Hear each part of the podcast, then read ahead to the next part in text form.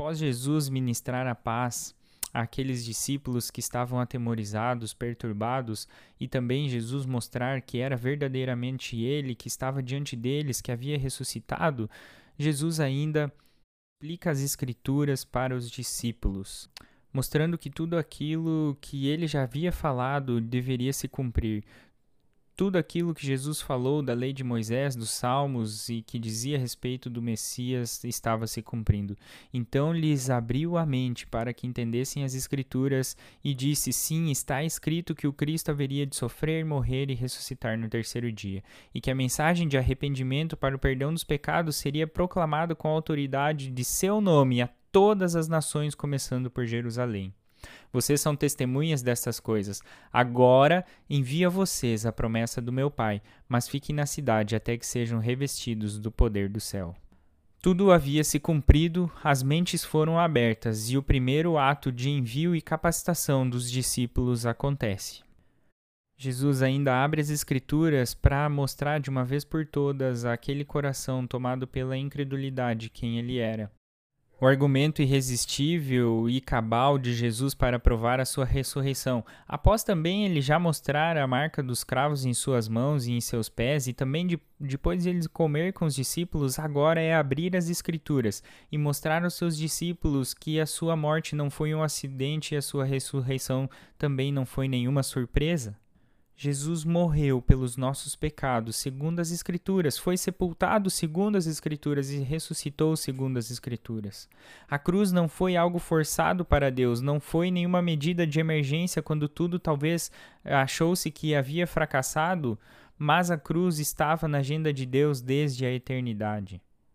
Jesus mostra aos seus discípulos que ele mesmo é a chave para se entender e compreender toda a essência da lei, dos profetas e dos salmos. Só nós também conseguimos compreender profundamente o Antigo Testamento se entendermos que a totalidade dele aponta para Jesus Cristo, para sua morte e ressurreição, a sua humilhação e a sua exaltação.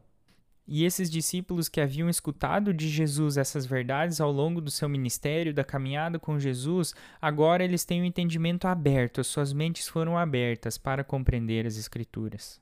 E a partir disso, eles são enviados como testemunhas da sua ressurreição. Estes que tiveram o seu entendimento aberto para compreender as Escrituras agora são comissionados a pregar, no nome de Jesus Cristo, o arrependimento para a remissão dos pecados a todas as nações partindo de Jerusalém. Essa pregação era mais do que simplesmente uma proclamação, mas era também um testemunho. Por isso, queridos, a nossa vida é envolvida em toda essa história de Lucas 24. Quando olhamos para Lucas 24, nos lembramos da história dos homens do caminho de Emaús, da volta do mestre assassinado no madeiro e de suas palavras de esperança quando é elevado aos céus. Entendemos que mesmo trilhando a mais escura estrada da desesperança, somos surpreendidos sempre por este Cristo ressurreto que transforma e dá sentido a toda dor. A mensagem desse Cristo é uma mensagem que queima o coração. A nossa cegueira, ela acaba e a ceia, ela é celebrada. O mestre ressurreto, ele dá provas de sua missão em suas marcas, nas marcas das suas mãos e dos seus pés.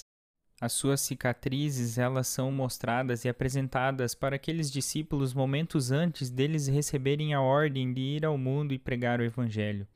Sim, este é o Evangelho do Cristo que é vencedor, que proclama a todos um novo modo de viver e quer transformar a tudo e a todos. Este Evangelho do Cristo vencedor é aquele que confronta o mundo, é aquele que dá a paz que o mundo não pode dar. A paz que ao mundo falta, em Jesus Cristo sobra e vai além, vai muito além do que todos nós podemos imaginar.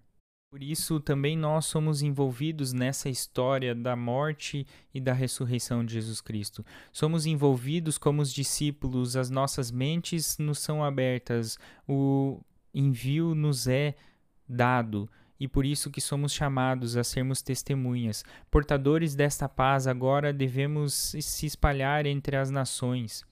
É a missão de Cristo que agora fazemos parte. Por isso, Deus não nos deixa desamparado. Ele provê-nos o seu Espírito que consola, capacita e inspira.